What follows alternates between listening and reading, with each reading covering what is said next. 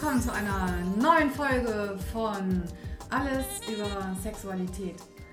Und ich freue mich, dass ich heute wieder Jella Kremer als meinen Gast habe.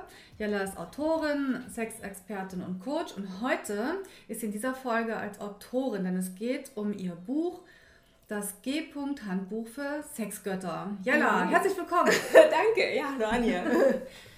Wir haben uns ja schon vor einer ganz langen Zeit kennengelernt mhm. und ich habe das die erste Fassung des Buchs auch schon gelesen und dann war ich überrascht, oh, da kommt noch mal eine.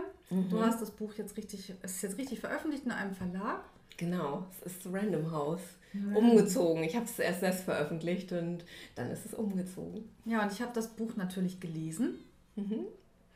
denn ich habe ein Probeexemplar bekommen. ich habe es gelesen und ich muss sagen, ich finde das Buch richtig gut. Also mhm. mir gefällt es. Du hast eine ganz tolle Art, die Menschen anzusprechen damit. Du bist dann sehr einfühlsam und du hast auch ganz viele, ganz viele Hintergrundinformationen gesammelt. Wie bist du darauf gekommen, ein Buch über den G-Punkt zu schreiben? Mhm. Und warum hast du, du hast es ja auch für Männer geschrieben, also auch für Frauen, aber du richtest dich ja an Männer. Es heißt ja G-Punkt Handbuch für Sexgötter, sonst wird es ja heißen für Sexgöttinnen. Ja. Das ist entstanden. Und da gibt es zwei Antworten natürlich dazu erstmal natürlich schön, dass es dir gefällt. Und ich erlebe das auch immer wieder, dass es Frauen gefällt, mhm. auch wenn es für Männer geschrieben ich ist. Ich habe es auch schon weiterempfohlen. ja. Mm, es ist entstanden daraus, dass ich bei Vorträgen, die ich gemacht habe, zu allen möglichen Themen, am Ende in der Frage- und Antwortrunde, die ich gerne auch anbiete, das macht immer totalen Spaß, und es war immer so, dass ich konnte reden über was ich wollte. Es kam immer, also es war wirklich Verlass darauf, am Ende in dieser Runde diese Frage, und was ist eigentlich mit dem G-Punkt? und dadurch, dass in so einer Runde dann natürlich irgendwie über den G-Punkt nicht mal eben in fünf Minuten alles zu sagen war, habe ich gedacht, das ist ein Thema, was Menschen interessiert. Mhm. Und was mich auch interessiert hat, weil ich gemerkt habe, einerseits ist es wirklich Zugang zu total viel Lust, es ist aber auch Zugang zu den großartigsten Missinformationen, die es so gibt über Sexualität. Und ich hatte meine Chance aufzuräumen. Und, und die hast du ergriffen und hast gut aufgeräumt. genau. Also auch weil ich es irgendwie so leid war, glaube ich, ein Teil so dieser Mythen. Da sind auch die gängigen Mythen von schlechter Sex Education. So, ne? Dieses, mm. Du mhm. musst nur X machen und dann wird alles gut. Und genau das greife ich eben auch in diesem Buch auf. Ich nenne das immer gerne die, die Weltformel. Also die Weltformel für Sexualität ist ganz einfach. Du musst ein bisschen da drehen, ein bisschen da und dann klappt's. Mhm. Das ist natürlich Quatsch. Und das war aber auch genau der Hintergrund der Frage häufig, so, mhm. dass junge Männer mich gefragt haben, so, sag mir die drei Schritte, die ich machen muss, damit irgendwie jede Frau mich liebt und irgendwie G-Punkt Sex mit mir irgendwie das Tollste der Welt ist. Und da habe ich halt irgendwie gemerkt, ich verstehe die Frage, den Wunsch dahinter und ich kann halt kein Patentrezept geben, aber ich will es auch nicht. Und warum ich es nicht will, deswegen habe ich das Buch an Männer gerichtet geschrieben. Ich habe gemerkt, als ich angefangen habe zu schreiben, dass ich gerade diese Männer, die das gefragt haben, im Kopf hatte. Und wenn ich versuche, diese Männer und gleichzeitig noch ein paar Paare und noch ein paar Frauen im Blick zu haben beim Schreiben, mhm. da gelingt mir das Schreiben nicht. Ja. Und dass es eben auch spezifische Sachen gibt, die ich diesen Männern sagen wollte, die nämlich den Punkt oder den Schalter gesucht haben, dieser G-Punkt irgendwie nach manchen Mythen denn so ist. Wenn ich denen sage, am G-Punkt hängt auch noch eine Frau, dann gibt es da viel zu sagen und das sage ich eben auch alles. Aber wenn ich den Frauen irgendwie sowas sagen würde, dann würden die sagen, ja, ach, G-Punkt ist doch nicht so wichtig, irgendwie könnte mhm. auch noch was anderes sein und ich brauche mich da nicht so drum zu kümmern. Und den Frauen würde ich eben eher gerade was anderes gerne sagen. Nämlich so, lass dich drauf ein und mach das mal zu deinem Fokus. Aber die Frau von alleine weiß ja, dass irgendwie sie als ganzes Wesen da immer dran hängt. Und auf die Art und Weise hat sich das Publikum quasi in meinem Kopf so aufgesplittet, dass ich gesagt habe, komm, ich schreibe das jetzt auch so. Und es hat sich herausgestellt, dass die Frauen, die immer noch so ein paar Seiten extra kriegen, mhm. ähm, die kriegen das gut übersetzt. Und dadurch wird das Buch, glaube ich, fast gleichermaßen gelesen. Und es gibt wohl auch verschiedene Frauen, die es erst lesen und dann ihren Männern auf den Nachttisch legen. Und ich auch denke, das ist doch auch super. So, dann weiß sie schon, was er hört, was sie ihm vielleicht sich nicht traut zu sagen oder was was sie irgendwie nicht in diese Worte fassen konnte. Also ich finde das super, wie du das gemacht hast, eben an Männer zu schreiben, weil du diese einfühlsame Sprache hast. Und wenn ich das als Frau lese dann und mir vorstelle, das liest jetzt mein Partner, dann finde ich das super. Also ich finde es auch gut, dass du als Frau das geschrieben hast und nicht als Mann. Mir ist nämlich aufgefallen, dass ziemlich viele Leute Männer sich über den G-Punkt äußern. Oder zum Beispiel gibt es einen ähm, berühmten Sexualpsychologen, der den G-Punkt eben den Yeti der Sexualwissenschaft nennt. Also oh, ich will ja. jetzt nicht unterstellen, er hätte ihn noch nicht gefunden, aber ich denke halt, also gerade im Bereich Sexualität spielt natürlich immer unsere persönliche Rolle, unsere Mann oder Frau sein oder so eine damit hinein in die Welt, in das, wie ich Sexualität wahrnehme. Mhm. Wenn ich also noch nie mit meinem G-Punkt in Kontakt gekommen bin, dann kann ich viel eher dazu neigen zu sagen, ah, die gibt es überhaupt nicht, als wenn ich ihn schon erfahren habe. Aber dann auf der anderen Seite neigen Leute auch dazu, wenn sie etwas erfahren haben, anderen zu sagen, das muss so sein, das geht so. Und das stimmt ja nicht. Und das hast du auch zum Beispiel ganz toll gesagt. Du schreibst da in deinem Buch, das ist, ist ja kein Muss. Und wenn eine Frau das nicht möchte oder ein Mann, dann, dann ist das ja auch okay. Ja. Also das finde ich ein ganz wichtiger Anfangspunkt, so eben zu sagen, so dieses im Sex muss überhaupt nichts. Und wenn man jetzt denkt, irgendwie der G-Punkt wäre der einzige Weg zum Glück, dann kann ich hier auf alle Fälle einfach alle mal sagen, das ist nicht so. Es gibt ganz, ganz viele Wege zum Glück. Und das auch zu wissen. Also, dass mhm. gerade Frauen manchmal auch denken, so, sie müssten jetzt ihren G-Punkt finden oder wenn er gefunden wird, irgendwie, sie müssten es jetzt toll finden. Und wenn das nicht so ist, dann sage ich immer, übt ein bisschen, probiert ein bisschen aus, weil einmal ist keinmal so. Also, man muss manchmal wirklich auch ein bisschen gucken, was einem da gefällt. Und wenn das nicht sich gut anfühlt, dann mach was anderes. Es gibt total viele schöne andere Sachen und dass auch die Männer da die Botschaft kriegen, also lass locker, wenn es nicht das ist, was deine Freundin oder Liebespartnerin oder mit wem du da gerade unterwegs bist, begeistert, dann mach was anderes. Der G-Punkt ist wirklich nicht die einzige tolle Stelle am Körper einer Frau. Und das andere, was du sagst, diese, dieser Yeti der Sexualität, ich bin äh, immer wieder erschreckt und gleichzeitig auch begeistert.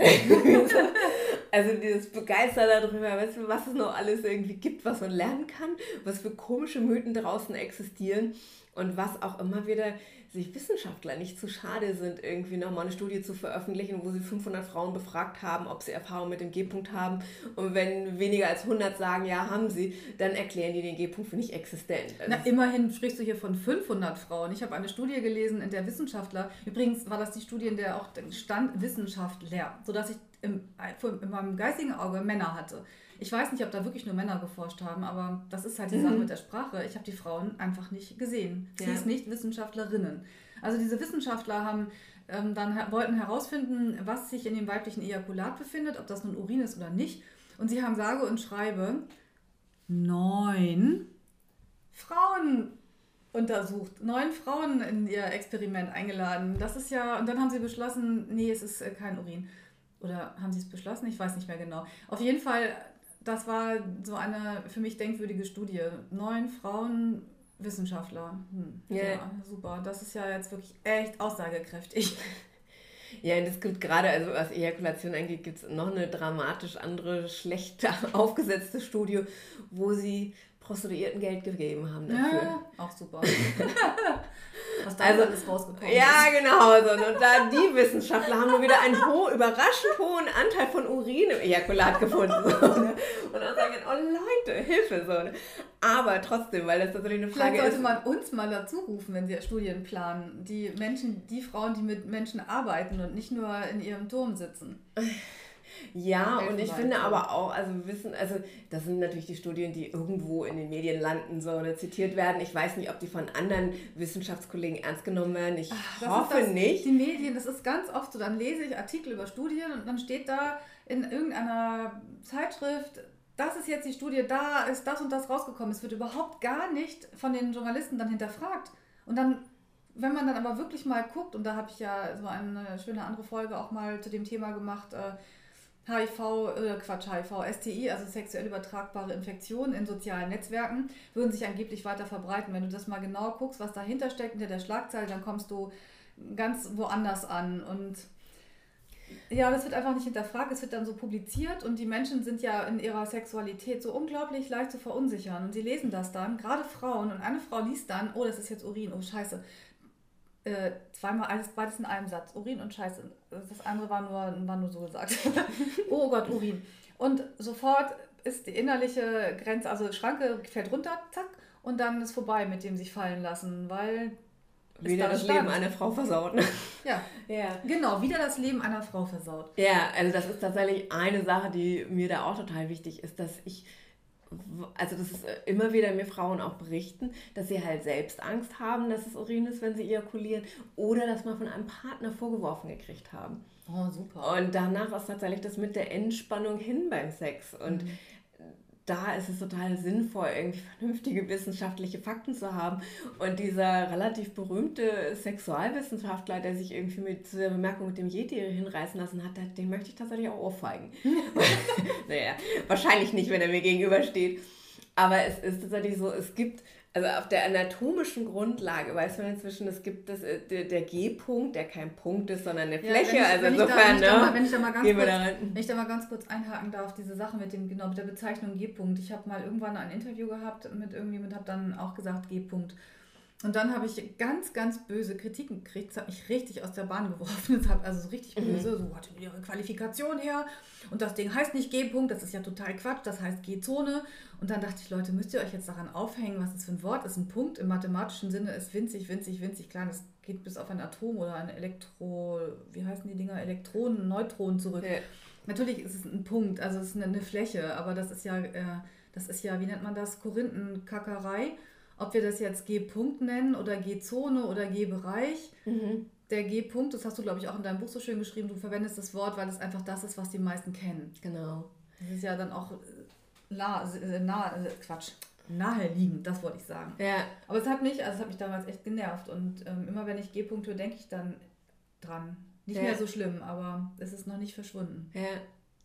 Und ich finde es tatsächlich auch ein bisschen schade, wenn sowas passiert, so weil erstmal irgendwie geht es darum, so wie wir überhaupt diese Definitionen machen. Und natürlich kann man die dann ganz präzise machen oder ein bisschen weniger präzise. Für mich ist es mehr wichtig, so überhaupt sich drüber zu unterhalten. Gibt es den? Und äh, ist es eben so ein Mythos, also mir ist es viel wichtiger, diesen Mythos zu zerlegen und wie dann die total korrekte Bezeichnung ist. Andere sagen halt auch die weibliche Prostata, mhm. weil es ist das Äquivalent zur männlichen Prostata. Also ich würde es ja andersrum sagen und nenne die Prostata des Mannes den männlichen G-Punkt. Klingt für mich auch viel interessanter. Finde ich, find ich viel besser, weil es muss ja nicht immer den männlichen Körper als Maßstab nehmen. Ja. Nehmen wir doch den weiblichen. Ja, äh, also ich finde letztendlich Worte sind halt auch immer nur Worte. Es kommt darauf an, finde ich, dass wir uns wohl damit fühlen. Und ich also merke, mir ist es da wichtiger, irgendwie diesen Mythos aufzuklären, als jetzt den super präzisen Sprachbereich. Wenn du dich jetzt wunderst, wer hier so im Hintergrund stöhnt, also wir machen hier nichts, sondern es ist wieder mal mein blöder Hund, mein, mein geliebter Labrador, der dem irgendwie langweilig wurde, der jetzt hechelnd in die Küche kommt. Wir sitzen nämlich in meiner Küche. Genau, wunderbar. Ja, und ja, nun, dass ihr euch da nicht wundert. Ich habe jetzt keine Lust, äh, eine Pause zu drücken. Genau. Also entschuldige, dass ich schon wieder unterbrochen habe. Ja, wunderbar. Und ich glaube, dass mit den Benennungen, also ich stehe ja total darauf, dass die Menschen sich selbst die Benennungen suchen, die, die ihnen gut tun, die ihnen gefallen, mhm. also die sie über die Lippen bringen. Weil tatsächlich ist es ja schon schwer genug, sich über Sex zu unterhalten, nicht wie wir das jetzt hier flüssig machen. Für ganz viele Leute ist es ja nicht so leicht. Ja, aber wir reden Und ja auch über Sexualität. Also wir, wir reden von Sexualität. Aber wir sprechen ja nicht, wenn wir jetzt ein Paar wären, dann würde das, glaube ich, auch, wir würden über unsere Sexualität, über unsere Wünsche reden, dann hätten wir damit auch mehr Schwierigkeiten als das, was wir jetzt gerade machen. Das, das könnt ihr, das, also das, äh, da bin ich mir ganz sicher. ja, ja das, das ist absolut richtig, was du sagst. Und äh, wenn wir jetzt nochmal zu den Bezeichnungen irgendwie, ja. dieses, dieser Punkt, so, ne, dass ich das wichtig finde, dass man sich die sucht, die für einen selbst funktionieren die du gut aussprechen kannst, die sich gut anfühlen während des Aussprechens, nicht wo du irgendwie schon die Krise kriegst oder das eigentlich nicht ausspucken willst. So, ne? so mhm. da unten ist immer so mein berühmtestes Beispiel dafür, ja. wie es schief geht. So, ne? Weil da unten ist alles und nichts. So, ne? Wie willst du denn da genau sprechen, was du dir wünschst, welche Punkte du gerne irgendwie angefasst oder stärker oder anders angefasst hättest das musst du einfach genauer benennen lernen. Ja, genau. Das Thema Sprache ist auch wieder ein, ein ganz großes Thema. Da will ich jetzt aber nicht, nicht weiter, ja. nicht weiter einsteigen. Aber was ich jetzt noch mir aufgeschrieben habe, gerade als Gedankengang war, du hast das so schön beschrieben in deinem Buch auch, und das hast du eben auch gesagt, dieses, das Gefühl und sich nahe zu sein und miteinander, mit dem, was den G-Punkt betrifft. Viele haben ja dann ganz andere Bilder im Kopf, nämlich die Bilder aus dem Porno. G-Punkt gehört zu den, oder Ejakulationssquirten, also okay, Squirten ist das Wort, das ähm, glaube ich, eins der, ich glaube, es ist Platz 1 der meistgesuchten Wörter bei Pornos oder ist es Platz 2, weiß nicht genau. Auf jeden Fall ist das das, was ganz viel gesucht wird. Und was ganz viele Menschen auch sehen, sie sehen nicht den G-Punkt an sich, sie sehen auch nicht die Stimulation, das Ganze, was damit zusammenhängt, sie sehen nicht, wie, wie liebevoll ähm, Menschen sich mit ihrem Körper beschäftigen können und wie intensiv, sondern sie sehen ein bisschen, mm, mm, mm, so sage ich das jetzt mal. Und dann spritzt die Frau literweise Flüssigkeit in die Kamera, dem Kameramann auf die Brille. Meterweit, ja. Meterweit, genau. Dann muss man hinter den Fetzerputzer holen. Und das ist ja ein, eine sehr einseitige Sichtweise von Sexualität und auch von diesem Thema und schürt auch merkwürdige Erwartungshaltungen. Ja.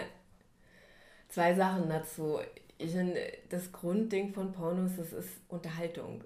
Und es ist genauso, als würdest du Autofahren mit Verfolgungsjagen in Actionfilmen irgendwie vergleichen. So. Und das ist einfach gestellt, das sind Schauspieler, mhm. da wird geschickt gefilmt, geschickt geschnitten. Geschnitten, es wird ja, geschnitten. Absolut so, ne? Also äh, Pornos finde ich in der Beziehung nicht besonders ernst zu nehmen. So.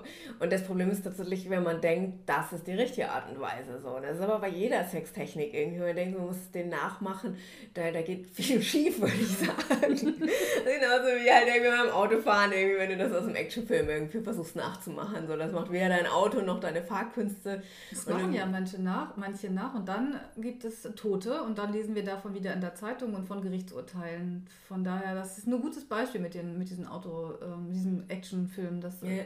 sollte man und Frau immer im Hinterkopf behalten. Ja. Also insofern einfach Pornos irgendwie keine Vorbilder, Unterhaltungssendungen dafür irgendwie, wenn man das mag, wunderbar. Gibt andere Gründe, die nach meinem Empfinden auch gegensprechen, aber das ist vielleicht auch nochmal eine andere Sendung.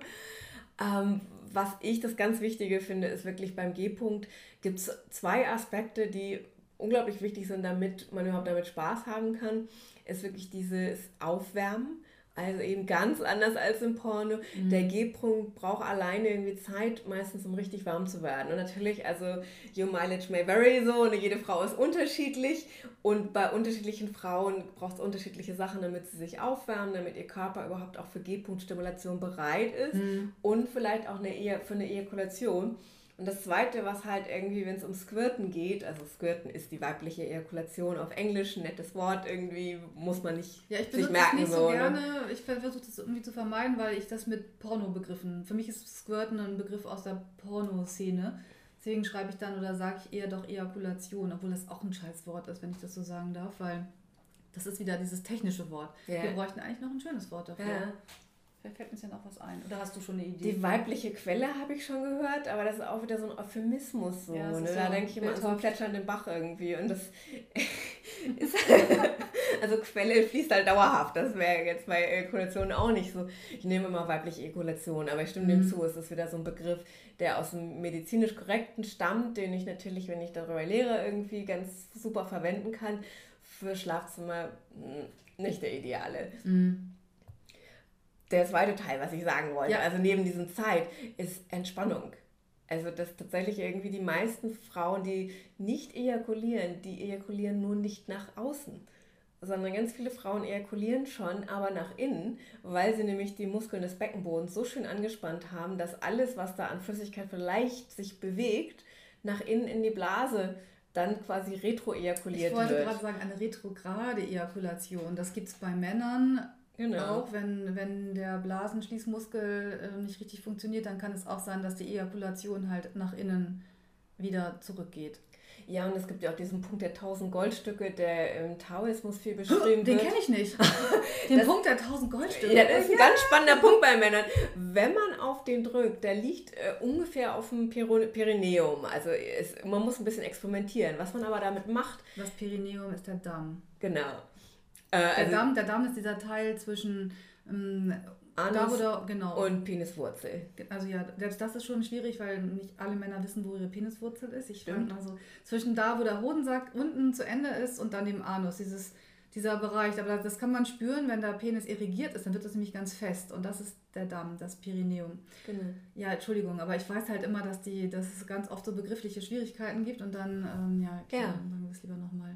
Präziser ist besser. ich bin da ganz auf deiner Seite und gerne mich unterbrechen jederzeit dafür. Also es gibt diesen Punkt mhm. auf dem Damm, wo halt man quasi von außen die Samenleiter zudrücken kann. Und wenn man da zu richtigen Zeitpunkt, nämlich ganz kurz vor dem äh, Orgasmus irgendwie drückt, also beziehungsweise kurz vor der Ejakulation, weil das mhm, sind ja, ja auch ja. wieder zwei verschiedene Sachen, auch wieder ein schönes Detail, wo wir weit ausholen können. wenn man da drückt, dann geht die Ejakulation entweder auch nach innen oder eben wird überhaupt gar nicht erst irgendwie losgeschickt. So. Mhm. Also da ist nicht ganz klar, wie das physiologisch funktioniert, jedenfalls mir nicht. Vielleicht gibt es irgendjemand, der das schon rausgefunden und rausgeforscht hat. Aber auf alle Fälle kann man das bei Männern auch verhindern, dass die Ejakulation nach außen geht. Mhm. Und diese ähm, Beckenbodenmuskeln spielen da eine große Rolle. Und bei Frauen, das ist ein Tipp, den ich auch immer wieder gerne loswerde, weil Frauen danach irgendwie beim nächsten Sex was ausprobieren. Okay, warte, Trommelwirbel. Der Tipp? Frauen, die überlegen, ob sie vielleicht auch schon mal ejakuliert haben, die, die können das so rausfinden, indem sie vorm Sex pinkeln gehen, also die Blase ganz leer machen und dann nach dem Sex, und das darf gerne ein bisschen ausführlicher Sex sein, der also auch ein bisschen so die Erregung schon hochgespielt hat, wieder pinkeln gehen. Und ganz oft ist das eine mehr oder weniger geruchslose und klare Flüssigkeit, also die nicht diese typische Farbe vom Urin hat und nicht so gelb ist und auch in erstaunlichen Mengen. Und das ist genau Ejakulat. Also dazu kann man einfach auf ein Stück Klopapier pinkeln und sich das unter die Nase halten. Cool. Weil das ist das genau, Urin wird nicht mal eben in einer halben Stunde oder einer Stunde so in den Mengen produziert. Außer wenn man gerade einen Liter aus der Mineralwasserflasche irgendwie also sich vorher einverleibt hat. Wenn ich Alkohol trinke, kann das schon mal passieren. Das stimmt. Aber unmittelbar vom Sex. Ich weiß, ich weiß schon, ja, was du genau. Du, wieder, du musst die Bedingungen dann passend anmachen. Aber tatsächlich kennen viele Frauen das, dass sie ganz doll pinkeln müssen nach dem Sex. Und wenn sie dann irgendwie mal gucken, was ist das an sich für eine Flüssigkeit, wenn die also wirklich fast farblos und fast geruchslos ist, ein bisschen Urin ist immer in der Blase noch drin. Das heißt, 100% kriegt man nie irgendwie diese, dieses reine mhm. Ejakulat, sondern so ein Hauch davon kann immer noch dabei sein. Aber dann ist die Ejakulation einfach nach innen gegangen. Und das hat was mit dieser Tendenz zu tun, dass wir eben alle gelernt haben, die Beckenbodenmuskeln eher zu, anzuspannen, so wie wir es eben auch machen, wenn wir das Pinkeln unterbrechen wollen. Mhm. Und wenn es irgendwann im Sex vielleicht auch mal unbewusst irgendwie diesen Impuls gibt, so ähm, jetzt könnte man nach außen aufmachen, aber wir haben ja alle schön beigebracht mhm. gekriegt, so man pinkelt nicht so in die Gegend, werden Frauen immer das, die, diese Muskeln anspannen. Und das verhindert auch, dass sie ejakulieren. Der zweite Tipp dazu ist einfach immer, also wirklich, Urin ist nichts Giftiges, ist irgendwie nichts, was man auf jeden Fall vermeiden muss. Es Nein, gibt sogar Traditionen, dass, dass, man, das, die trinken kann, ja, dass man den trinkt. Genau, aber nicht den Anfang, nicht das Ende, den Mittelstrahl. Genau.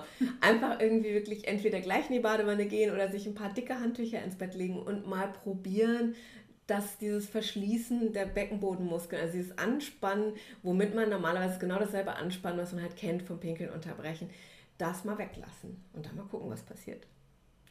Uh. ich war jetzt so gerade so gebannt. Ich habe überlegt, muss ich eigentlich nach dem Sex auf Toilette? Ja, häufiger. Ich werde da mal drauf achten, was das ist. Mhm. ich lerne ja auch immer noch was dazu, so ist es nicht. Jetzt habe ich gerade überlegt, ob ich was, aber das, mh, mm, das behalte ich mal lieber für mich. Mein, das was ist interessant? Ich höre es nachher. Ja. Ja, da habe ich dann auf die Stopptaste gedrückt und das Gespräch bzw. die Aufnahme unterbrochen. Ich habe Jella von meinem Erlebnis erzählt und beschlossen, es auch dabei zu belassen. Aber da ich schon mal die Stopptaste gedrückt hatte, habe ich auch beschlossen, es einfach dabei zu belassen und diese Folge in zwei Teile zu teilen, denn sie ist schon lang genug. Und so haben wir noch einen zweiten Teil zum Thema G. Jellas Handbuch für Sexgötter und alles, was um den G-Punkt und die Ejakulation noch erstmal wichtig ist. Ich freue mich, dass du bis hierhin zugehört hast und ich hoffe, du kommst zur nächsten Folge auch wieder dazu. Wenn du Anregungen hast, kannst du mir eine Mail schreiben an mail at anja-diesexualität.de mit A Umlaut oder du schaust auf unsere Seite www.die-sexualität.de. Und dann kommst du hoffentlich wieder zur nächsten Folge dazu. Bis dahin wünsche ich dir einen wunderbaren Tag oder Abend. Tschüss!